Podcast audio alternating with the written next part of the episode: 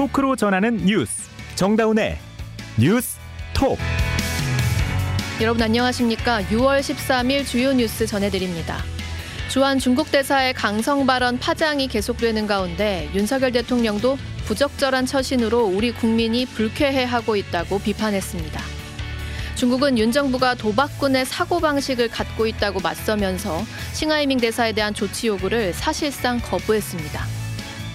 최대 5천만 원 목돈 마련이 가능한 청년 도약 계좌 출시가 이틀 앞으로 다가왔습니다. 은행권의 까다로운 우대 조건이 도마에 올랐는데 최종 금리 수준과 조건은 내일 공개될 예정입니다. 서울대학교가 조국 전 법무부 장관의 교수직 파면을 의결했습니다. 조 전 장관 측은 즉각 항소 계획을 밝혔습니다. 방탄소년단이 오늘 데뷔 10주년을 맞았습니다. 세계 주요 도시에서 축하 행사가 열리고 있습니다. 오늘 방송은 CBS 레인보우와 유튜브 노커 채널에서 화면으로도 보실 수 있습니다.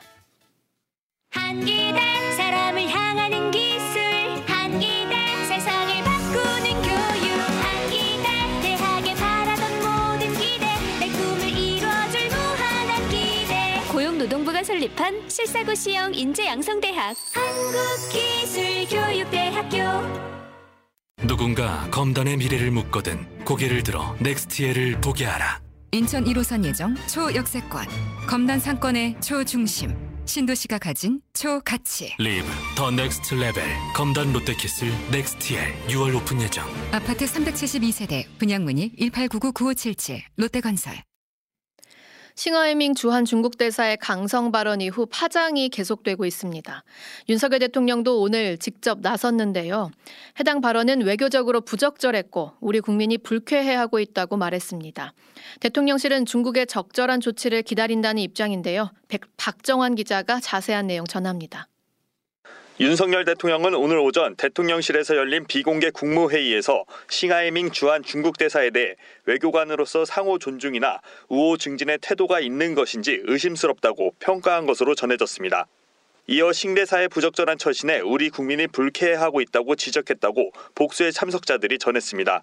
싱 대사가 지난 8일 더불어민주당 이재명 대표와의 관저 만찬에서 중국의 패배에 베팅하는 이들은 나중에 반드시 후회한다는 등의 문제성 발언을 한 것에 대한 반응으로 해석됩니다. 대통령실은 싱 대사의 발언 내용과 경위 등을 매우 엄중히 지켜보고 있는 분위기입니다. 대통령실 고위 관계자는 오늘 오후 기자들과 만나 중국 측이 이 문제를 숙고해보고 우리에게 적절한 조치를 취해줄 것을 기다리고 있다라고 밝혔습니다. 이 관계자는 싱대사의 발언에 두 가지 문제점이 있다며 우선 한중 무역 관계를 설명하는 논리 자체가 맞지 않다고 지적했습니다. 또한 문제점이 느껴진다면 비공개로 협의하고 외교 사절의 우호 중진 임무를 규정한 비엔나 협약을 지키면서 우호적 관계를 만들어가는 게 외교 관의 직분이라고 직격했습니다. 아울러 이 관계자는 우리나라가 상호 존중, 호혜의 원칙에 따라 건강한 한중 관계를 만들어 간다고 밝혀왔는데 그런 정책이 편향적이라는 듯한 곡해된 발언을 싱대사가 했다고 말했습니다. CBS 뉴스 박정환입니다.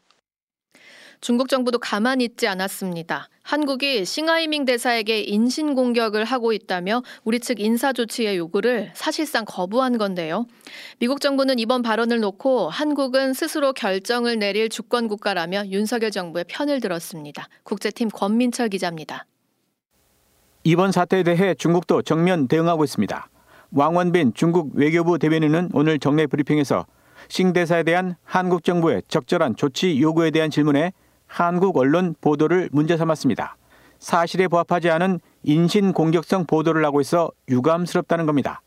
싱 대사가 울릉도에서 무료 숙박을 했다는 종편 방송 보도를 언급한 걸로 보입니다. 그러면서 이번 사안은 크게 부각할 화제가 돼선 안 된다고 못 박았습니다. 대통령실의 인사조치 요구를 2시간 만에 단칼에 자른 겁니다. 미국도 이번 사태에 가세하며 판을 키우고 있습니다. 월요일 백악관 브리핑에서 관련 질문이 나오자 NSC 존 커비 대변인은 이렇게 답했습니다. 그 말은 확실히 중국의 압박 전술이 사용된 것처럼 보입니다. 한국은 주권적이고 독립적인 국가이고 훌륭한 동맹이며 친구입니다. 윤 정부의 반중 친미 외교 그건 한국 정부가 결정한 거니 이래라 저래라 해선 안 된다는 뜻입니다. 그러나 과거 조 바이든 대통령도 부통령 시절 박근혜 대통령에게 미국의 반대편에 베팅하는 건 절대 좋은 베팅이 아니라고 비슷한 말을 했습니다. 당시 박 대통령이 일본의 자유권 추구에 반대하며 미국과 엇나가려 하자 바이든 당시 부통령이 미국 편에 서라며 주권 간섭을 했던 과거를 오늘 백악관은 쏙 빼먹은 겁니다. CBS 뉴스 권민철입니다. 청년 도약 계좌 상품 출시가 이틀 앞으로 다가왔습니다. 월 70만 원씩 꾸준히 5년 동안 납입하면 최대 5천만 원을 모을 수 있는 상품인데요. 이 젊은이들에게 목돈 마련의 기회를 제공하겠다며 현 정부가 주요 국정 과제로 추진해온 정책이기도 합니다.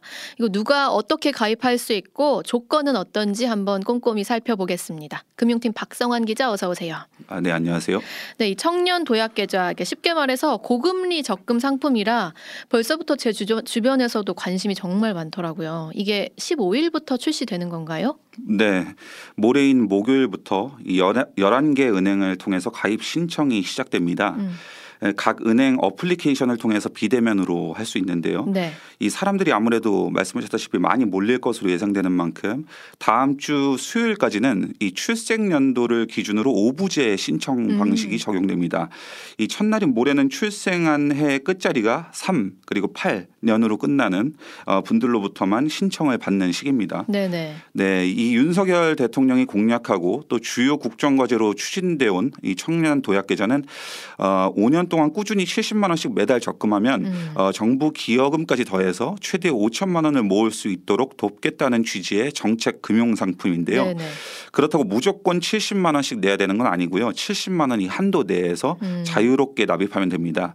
이 만기는 5년이고 중간에 사정이 생겨서 납입하지 못하더라도 어, 계좌는 유지됩니다. 어, 이 조건이 굉장히 좋네요. 그리고 이 기존 청년 전용 상품들에 비해서 조건 그 가입 조건도 좀 널널하긴 하더라고요. 그래도 몇 가지 있죠 조건들이. 요거 한번 정리해 주세요. 음, 네, 이 청년 도약 계좌라는 말처럼 그 만 19세부터 만, 만 34세까지의 청년들만 가입할 수 있어요. 네. 그러니까 다만 군 복무 기간은 최대 6년까지 예, 연령 계산에서 제외하는데요. 음. 예를 들어서 만 40세라도 군 복무 기간이 6년이라면 어. 어, 34세로 보고 가입 연령으로 치는 겁니다. 저는 가까스로 가입이 되던데 박정원 기자는 어떤가요? 저는 안타깝게도 청년이라고 불리기가 좀 어려운 것 같습니다. 그래서 네, 네. 가입이 안 되더라고요. 그 연령 기준 있어도 다 가입할 수 있는 건 아니죠? 네, 맞습니다. 연령 기준에 충족하는 분들이라도 이 개인 소득 그리고 가구 소득 기준을 동시에 충족해야 됩니다. 음. 이 개인 소득은 급여를 기준으로 하면 이 작년 한 해 동안의 총 급여가 어, 7,500만 원 이하여야 합니다. 네네. 네. 또 주민등록 등본에 기재된 부모 배우자, 형제, 자매, 자녀들의 소득까지 보는데 음. 어, 신청자 본인을 포함한 가구원들의 소득 합산액이 어, 전 국민 가구 소득의 중간값 이걸 주, 즉 중위 소득이라고 하는데 이거의 네. 1.8배 이하 음. 이하여야 합니다. 얼마예요? 어, 예컨대 작년도 2인 가구 중위 소득의 1.8배는 월 586만 8,153원이고 580만 원 정도. 네, 그렇습니다. 음. 음. 그리고 4인 가구의 경우 월 921만 7,944원인데 음. 어, 이 조건에 충족하는지도 잘 따져 보셔야겠습니다. 네네. 만약 이런 소득 조건을 충족한 청년 부부라고 해도 음. 이 각각 가입도 가능합니다. 어, 네. 그럼 개인 소득이 없는 청년은 어때요? 가입할 수 있나요? 어, 그 경우에는 안타깝게도 가입할 수가 없습니다. 어. 이 소득이 없거나 국세청을 통한 소득 금액 증명이 불가능한 경우도 가입이 안 되고요. 음. 다만 가입 후에 소득이 없 없어지거나 증가했다면 가입이 취소되진 않습니다. 아. 네. 또 체크하셔야 되는 게 모든 요건을 다 갖췄더라도 직전 3개년도 그러니까 2020년부터 2022년까지 이자 소득과 배당 소득의 합이 2천만 원을 넘긴 애가 한 번이라도 있었다면 오. 올해는 가입할 수가 없습니다. 주식 투자를 좀 잘한 분들은 오히려 이 그렇죠. 기간 가입이 안 되겠네요. 네. 그리고 소득은 이처럼 어, 가입 과정뿐만 아니라 가입 후에 정부가 기여금을 얹어준다고 했잖아요. 네네. 여기에도 영향을 미치는데요. 이 소득이 낮을수록 정부 기여금이 더 붙는 구조입니다. 음. 그러니까 예를 들어서 총 급여가 2,400만 원 이하라면 월 납입금 40만 원까지 어, 6%의 기여금이 지급됩니다. 정부가 주는 돈이에요. 네. 음. 좀 쉽게 풀어서 얘기하자면 40만 원을 내가 만약에 냈다면 음. 그러니까 그거의 6%인 2만 4천 원이 지급되는 것이고 오. 어. 그렇다고 해도 납입금을 더 올린다고 해도 정부 기여금이 더 지급되지는 않고요. 음. 네. 만약에 소득 수준이 높으면 높을수록 이 기여금 지급 비율은 조금씩 떨어지는데 네. 어, 총급의 6천만 원을 초과하면 기여금 자체가 지급되지 않습니다. 어, 그러니까 이자 외에도 정부가 지원하는 돈까지 얹혀지니까 뭐 최종적인 금리를 계산하면 거의 10% 10% 가까이 될 수도 있다라는 기사도 본 것 같아요. 네. 그런데 정작 은행들이 제시한 최종금리는 아직 안 나온 거죠? 네, 원래는 어제 확정이 돼서 공개될 예정이었는데 출시 하루 전인 내일로 공개 날짜가 좀 미뤄졌습니다. 네. 이 70만 원씩 5년을 모아서 5천만 원을 만든다는 정책 취지를 제대로 살리려면 어, 금리가 연 6%는 돼야 된다 이런 음. 분석이 많거든요. 근데 은행들이 예고 차원에서 지난주에 이제 사전 공시한 금리 내용만 놓고 봐서는 이런 정책 취지를 제대로 살리기 어려울 수 있다는 지적이 나왔기 어. 때문입니다. 어, 은행들은 대체로 기본금리와 우대금리를 더해서 연 6% 금리를 제시하긴 했지만 어, 우대금리 조건이 많고 또 까다로워서 음. 실질적으로 이게 6%를 고스란히 적용받는 사람은 적을 수 있다. 그렇더라고요. 예, 그래서 금융당국의 시각도 다르지 않기 때문에 음. 좀 조율이 필요해서 이 공개 날짜가 좀 미뤄진 것 같습니다. 음. 네. 은행들이 제시한 그 까다로운 우대금리 조건들 뭐였어요? 이 주요 5대 은행인 국민, 신한, 하나 우리 농협은행을 중심으로 좀 살펴보자면 네. 이 사전 공시 내용이고 미확정 내용입니다. 음.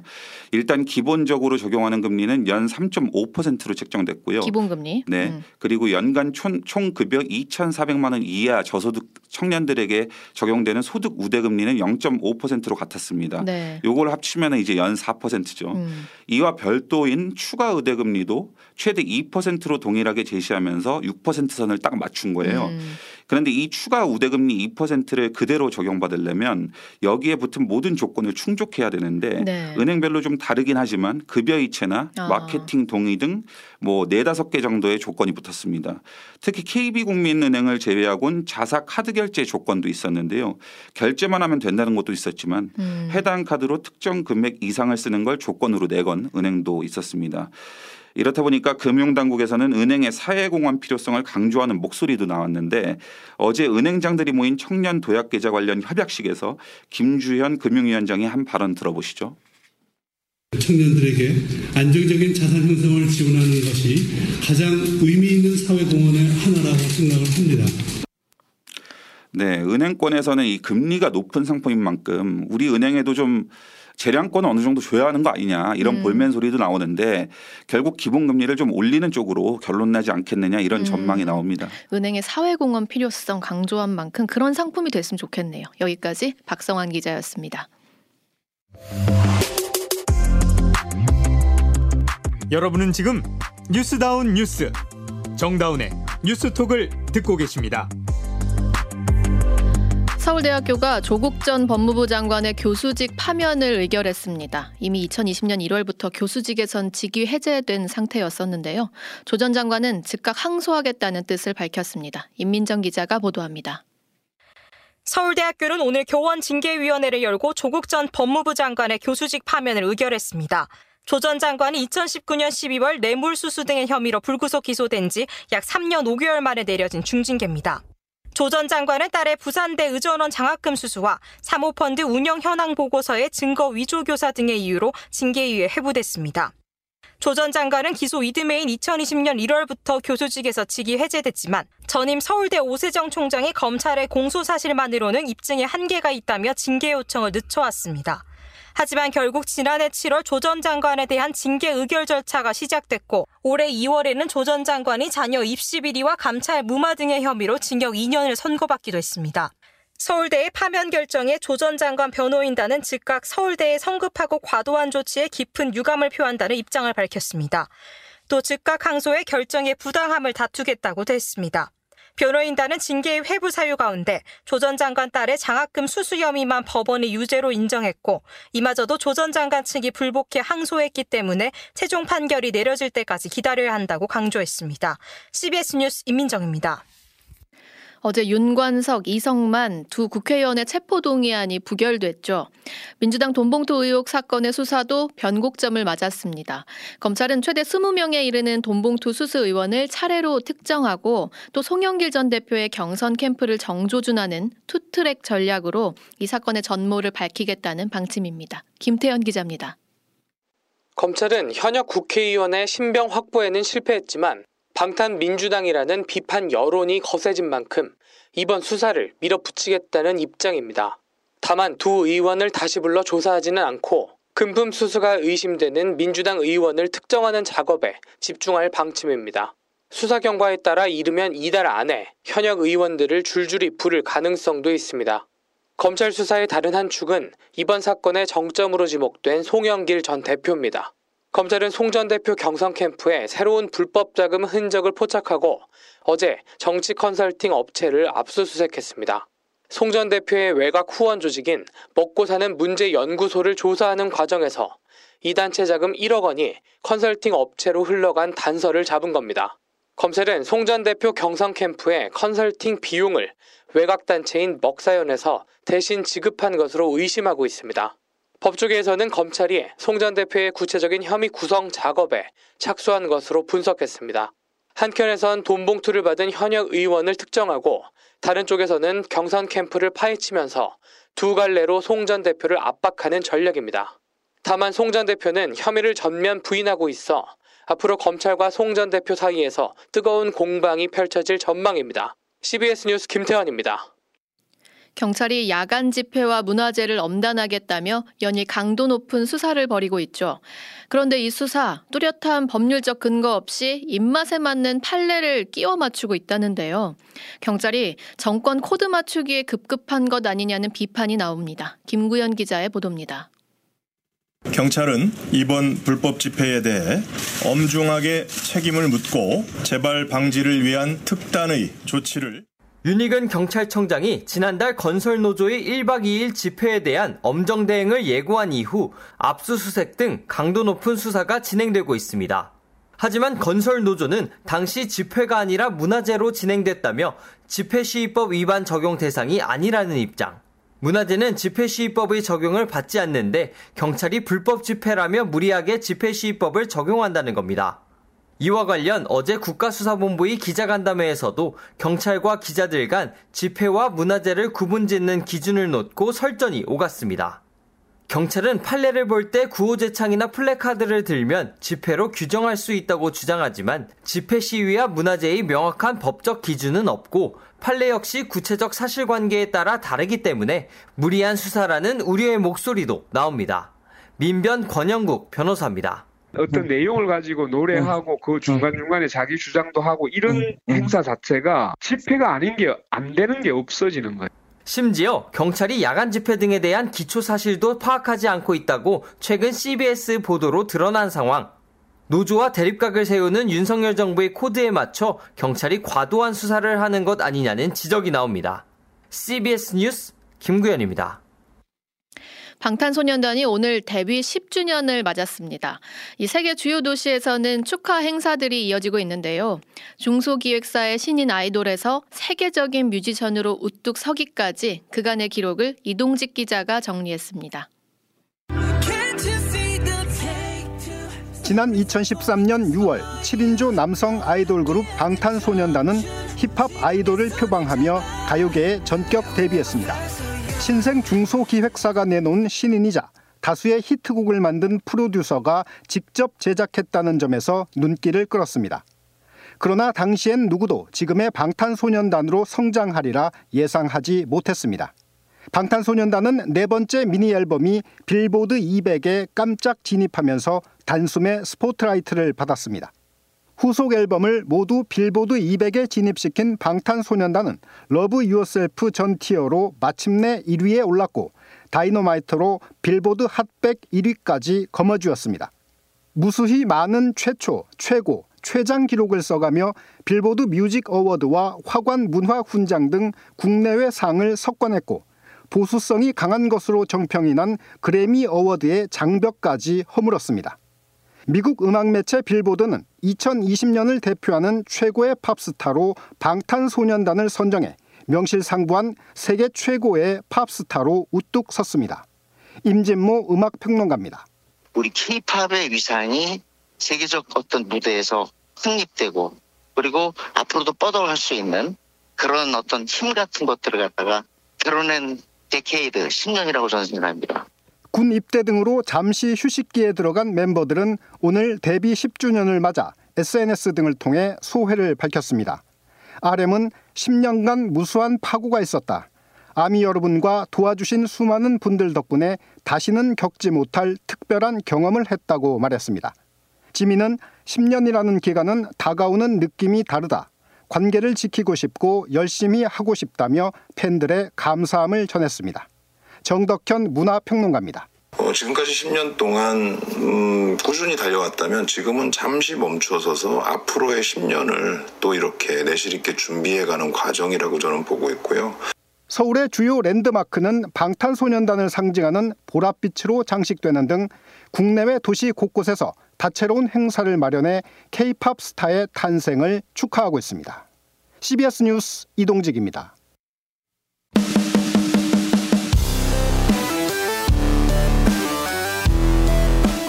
온라인 핫 이슈를 짚어봅니다. Attention 뉴스. 오늘 하루 온라인에서 가장 주목받은 뉴스만 콕콕 짚어봅니다. Attention 뉴스 김동빈 기자 어서 오세요. 네 안녕하세요. 오늘 가져온 소식 뭔가요? 네첫 번째 소식은 김건희 여사 다녀 다녀간 곳에 나타난 천공입니다. 천공. 네 지난 9일에 김건희 여사가 충남 서천군의 한산면에서 열린 한산모 모시 문화재 행사장 개막식에 참석해 축사를 낭독했는데요. 네. 그런데 공교롭게도 천공이 그 다음 날인 10일 오후 같은 축제에 다녀갔다고 오마이뉴스가 오늘 보도했습니다. 한산 모시 축제. 네. 음. 천공은 뭐 아시다시피 윤석열 대통령의 관저 선정 과정에 개입했다는 의혹이 제기된 무속인입니다. 네네. 관련 의혹으로 경찰에 의견서와 서면 답변서를 제출한 바 있고 관저 이전에 개입한 사실이 없다 이렇게 주장하고 있는데요. 음. 이런 논란들이 있는 상태에서 아랑곳하지 않고 공개 행보를 하는 모습입니다. 음. 그것도 김건희 여사가 다녀간 곳을 그 다음 날 찾는 것도 무슨 의도가 있는 것 아닌지 네. 의심이 되기도 하는데 안 그래도 윤 대통령 부부와 관계가 있다는 설이 제기되고 있지 않습니까? 음. 그런 설을 오히려 오- 이용하려는 거 아닌가 이런 지적도 제기가 되고 있습니다. 그냥 모시 옷을 좋아해서 갔다 이렇게 주장할 수도 있잖아요. 뭐 그렇게 주장하는 분도 있, 더라고요 어, 그런데 그- 기사에 예, 게다가 근데 더 문제가 있습니다. 이게 오마이뉴스 보도에 따르면 천공은 김기훈 군수와 김성관 부군수, 서천 경찰서 관계자 등을 만났다고 해요. 오. 그러니까 천공이 이 행사를 방문하는 것 자체 뭐 방문할 수 있습니다. 음. 그렇지만 이 논란의 인물과 지역 책임자들이 만나는 모습이 좀 부적절한 거 아니냐 이런 지적이 나오고 있습니다. 만나 주네요. 근데 군수가. 그러니까요. 어. 그래서 김기훈 군수한테 물었더니 천공이라는 사람이 어떤 사람인지 몰랐다. 몰랐다? 이런 해명을 어. 내놨습니다. 지역 주민, 주민이 천공이란 분이 왔는데 차 한 잔 해도 될까요? 이렇게 해서 차를 한 잔 한 것이다. 이렇게 해명했는데 이게 좀 납득이 가지 않는다는 비판도 음. 그러게요. 있더라고요. 천공이 윤 대통령 부부 일정을 따라다닌 건 이번이 처음이 아니에요. 그래요. 네, 천공은 지난 9일 강원도 춘천을 찾아서 보도가 나오, 나오기도 했는데 이날은 윤석열 대통령이 춘천에 있는 강원대 백령 아트 백령 아트 센터에서 열린 강원 특별자치도 출범 기념식에 참석한 날이기도 합니다. 어.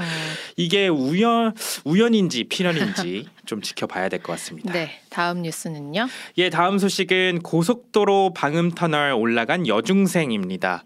그 온라인 커뮤니티에서 시작된 방음 터널 위 여성 논란은 한 여중생이 노을을 보기 위해 올라갔던 해프닝으로 확인됐습니다. 어, 저는 이 논란 자체를 몰랐는데 어떤 거였죠? 지난 12일 온라인 커뮤니티인 보배드림에는 용인 서울 고속도로 방음 터널 위에 앉아 있는 여자분 보신 분 계실까요? 이런 게시물이 올라왔습니다. 저희 지금 사진 실제로, 보여드리고 네. 있는데 어, 좀 소름이 돋을 정도의 섬찟하네요. 사진인데 작성자는 용인 서울 고속도로 방음 터널 위에 앉아 있는 여자를 목격했다. 믿기지가 않았고 헛것을 본 것이라고 무시했지만 블랙박스를 돌, 돌려보고 온몸에 소름이 돋았다. 이렇게 밝혔습니다. 그런데 경찰 확인 결과 해당 여성은 노을을 보기 위해 방음 터널로 올라간 여중생이었습니다. 어떻게 올라갔대요? 아, A양 여중생 A양은 지난 10일 11일 오후 7시 45분쯤에 시설 점검용 사다리를 타고 방음 터널 위로 올라갔다고 합니다. 20분간 머물렀다고 하는데요. A양은 자신을 구조하러 올라온 경찰관에게 노을이 지는 하늘이 예쁜데 보고 싶어서 올라왔다 이렇게 말했다고 합니다. 너무나 순수한 이유. 예, 경찰관이 내려가자고 하자 음. 별다른 반응 없이 내려왔다고 합니다. 경찰은 A양을 훈방 조치했고요. 한, 그 한편 도로 관리자인 도로공사에 사다리 통행이 불가하도록 잠금 장치를 설치할 것을 전달했다고. 아니, 놀란 운전자가 사고 냈으면 어쩔 뻔했으니까. 네, 그렇습니다. 위험했네요. 마지막 소식 짧게 할까요? 예, 마지막 소식은 커지는 세계인의 서울 사랑입니다. 음. 서울의 사라, 서울에 대한 검색량이 크게 늘면서 인기 여행지로 부상하고 있다는 조사 결과가 나왔고요. 온라인 여행사 부킹닷컴이 조사한 결과입니다. 아, 네, 검색량이 가장 많이 증가한 여행지 중 4위가 서울이다. 서울입니다. 네. 어, 그렇군요. 여기까지 듣죠. 김동빈 기자였습니다. 네, 감사합니다. 이어서 날씨 전해드립니다. 김수진 기상 리포터. 네, 요즘 대기 불안정이 반복되면서 소나기가 자주 내리고 있는데요. 오늘도 밤까지 경기 북동부와 강원 충청 내륙, 영남, 제주 산지를 중심으로 5에서 40mm 안팎의 소나기가 내리는 곳이 있겠습니다. 그리고 내일도 오후부터 밤 사이에 중부와 남부, 제주 산지를 중심으로 5에서 40, 최대 60mm 안팎의 소나기가 예보돼 있는데요. 특히 소나기 지역에서는 짧은 시간 동안 시간당 30mm 이상의 매우 강한 비가 쏟아지는 곳이 있겠고 초속 20m 안팎의 강한 돌풍과 천둥, 번개, 우박을 동반하는 곳도 많을 것으로 보여서 안전사고에 각별히 유의하셔야겠습니다. 이런 가운데 내일도 내륙을 중심으로 30도 가까이 오르는 여름 더위가 계속 이어지겠습니다. 내일 아침 기온은 서울과 청주, 광주 18도, 원주 17도, 대구 19도로 오늘과 비슷하거나 오늘보다 조금 낮겠고요. 내일 낮 최고 기온은 서울 27도, 춘천, 대전 28도, 광주, 대구 29도의 분포로 오늘만큼 다소 덥겠습니다. 특히 내일도 자외선이 매우 강하겠고 오후 들어 오존 농도도 어, 많이 짙어질 것으로 보이기 때문에 외출 시 각별한 주의가 필요하겠습니다. 하겠습니다. 지금까지 날씨였습니다. 비 소식 전해드렸는데요. 앞으로 수도권에 극한 집중호우가 쏟아지면 긴급 재난 문자가 발송됩니다. 기상청이 마련한 호우 재난 문자 운영 방침인데 15일부터고요. 수도권에 1시간에 50mm, 3시간에 90mm라는 이 조건이 모두 충족이 되는, 되면 긴급 재난 문자가 발송됩니다. 작년 8월에 중부지방에서 기록적인 폭우로 반지하 참사 있었잖아요. 요거를 막기 위한 조치고요. 수도권에서 시범 운영하고 내년 5월부터 전국 확대됩 니다. 오늘 정, 정다운의 뉴스톡이 준비한 소식 여기까지입니다. 저희 내일 다시 뵙죠. 고맙습니다.